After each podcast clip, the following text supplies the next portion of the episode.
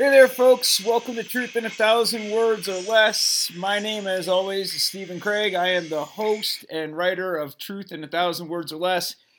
Um, happy Thursday to each and every one of you. Thank you so much for being a part of this and uh, for tuning in each and every week. We really appreciate it. Uh, this week, man, oh gosh.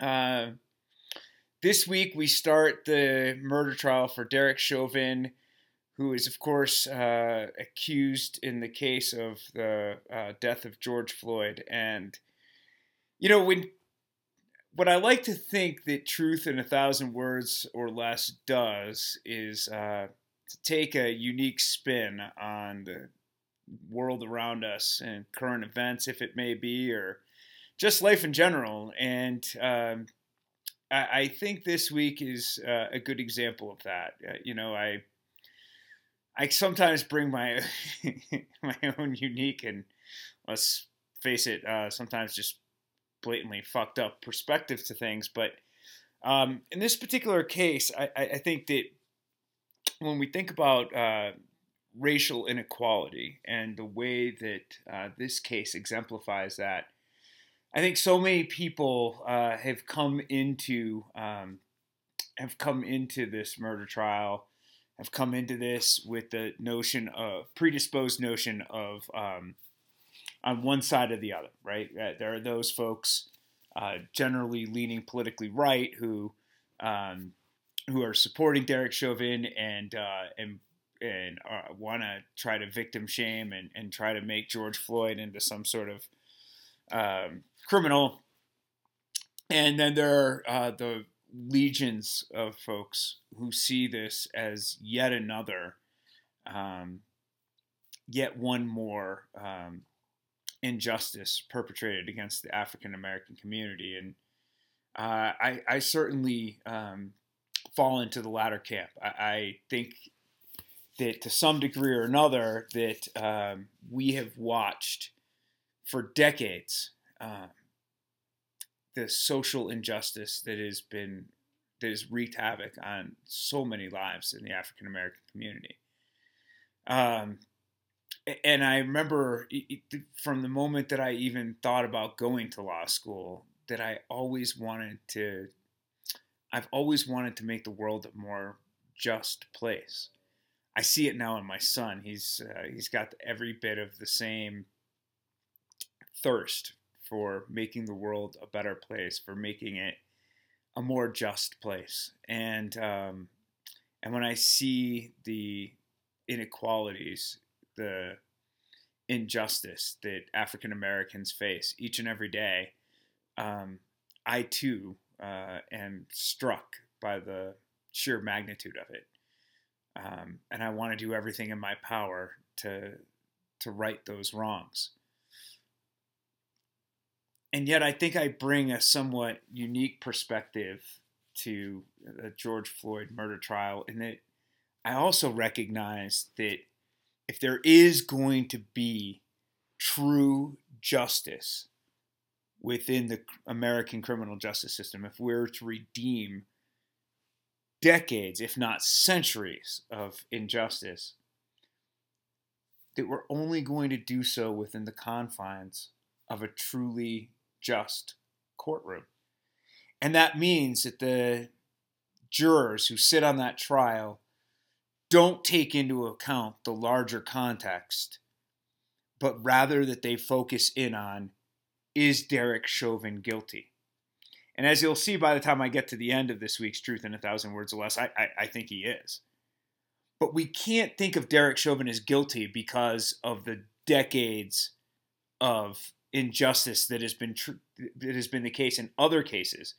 We have to hope that the American justice system administers justice because it's just in this case, not because it rights wrongs that should have been rectified years and decades ago. We have to believe that each and every time someone is put on trial within the context of the American justice system, that they get a fair trial based upon the evidence in that case. that they are put on trial not for the wrongs of other people, of what other atrocities and injustices have been committed, but because of what they have or have not done. And with that, I bring you to this week's Truth in a Thousand Words or Less the American justice system on trial. Once upon a time, I believed in the United States justice system. In fact, I even went to law school based upon that enduring premise. now, just stop your chortling and sickening. I'm serious. I truly felt like courts in America were generally fair and equitable distributors of blind justice. I'm not sure precisely where the disillusionment set in when I came to recognize with acute starkness the decrepit shambles our justice system has become. I just know that at some point it became utterly clear that the world was anything but just. In truth, it was probably something more of an evolving realization than an epiphany of sorts, a string of wrongful rulings that irreparably tarnished my faith in American justice. Either way, suffice it to say, I don't have a whole lot of confidence in the courts these days. But that sure is about to be put to the test. With the Derek Chauvin murder trial set to start this week in the case of the death of George Floyd, it is really the entire American justice system that is on trial. Many outside observers and commentators, having seen with the rest of us the entirety of the nine plus minutes of video footage of Chauvin kneeling on Floyd's neck and Floyd's eventual demise, have suggested that this is an open and shut case, a virtual slam dunk for the prosecution. But hold on just a second there, Sparky. Every defendant in this country has the right to a vigorous defense, and Chauvin's attorneys will make a compelling case for his innocence. But heaven help us all if they prove successful and Chauvin eludes conviction on all charges. If you aren't old enough to remember the LA riots that erupted in the wake of not guilty verdicts for the four policemen charged with beating Rodney King in 1991, let me simply say it wasn't good. Within hours of the acquittals, the riots began, lasting six days. By the time law enforcement and the National Guard finally managed to restore order, the riots had resulted in 63 deaths, 2,383 injuries, and nearly $1 billion in financial losses. But given the outpouring of support for the Floyd family and demonstrations for racial equity in the aftermath of Floyd's death, I think it's fair to say that if Chauvin is indeed found not guilty, this country is going to explode in a fireball of pent up frustration and anger that will make the LA riots look like a gay pride parade. That's why I feel for the jurors in this case. They are charged with the weighty task of setting aside the context and import of their decision and arbitrating the fate of a fellow human being in the vacuum of his relative guilt or innocence. They cannot allow the larger social circumstances to enter into their decision making, however consequential those circumstances may indeed be. It would be hard to imagine that any of them are unaware of the residual ramifications should they find Chauvin not guilty in this case. But still, they must focus solely on the evidence presented within the confines of the courtroom and arrive at a verdict based exclusively on the merits of the cases presented. While we as a larger society can demand Chauvin's guilt as a small but necessary drop in a bucket to right the centuries of systemic injustice towards the black community, the American justice system requires that they remove themselves from that context and afford the accused a true day in court. None of us deserve any less. While the video footage of Floyd's death is certainly horrifying and sends chills of racial injustice tingling down the spine, Chauvin's defense team does have a case to make. While Floyd's previous record is really irrelevant here and should be inadmissible, since those details were unknown to Chauvin in determining what level of force was necessary to subdue Floyd in the first place, defense attorneys will present the jury with a rap sheet that did include nine previous arrests, mostly for petty drug charges and theft. They will also suggest that Floyd was high on meth and fentanyl at the time of his arrest and that it was the drugs, not Chauvin's knee on his neck, that caused Floyd's death. Vital to their case will be the county's autopsy and toxicology reports, indicating that Floyd did indeed have both drugs in his bloodstream at the time of his death, and ruling the cause of death to be cardiopulmonary arrest. Given that the jury must find that Chauvin, not the drugs, were the immediate cause of Floyd's death, the defense will present a compelling argument for Chauvin's acquittal. In the end, however, it is the facts of the case and the merits of the prosecution's argument that should persuade the jury of Chauvin's guilt. While the drugs were in Floyd's system, there is no evidence that he was actually high at the time of his arrest, especially given that both drugs can show up in a toxicology screening days after actual use. Moreover, a subsequent private autopsy requested by Floyd's family suggested that the cause of death was indeed asphyxiation, directly induced by Chauvin's knee to his neck.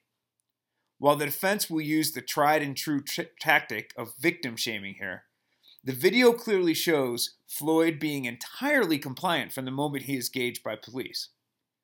While he does struggle and resist being pushed into the squad car due to claims of claustrophobia, at no point does he serve as a credible physical threat to the officers or make any attempt to harm them.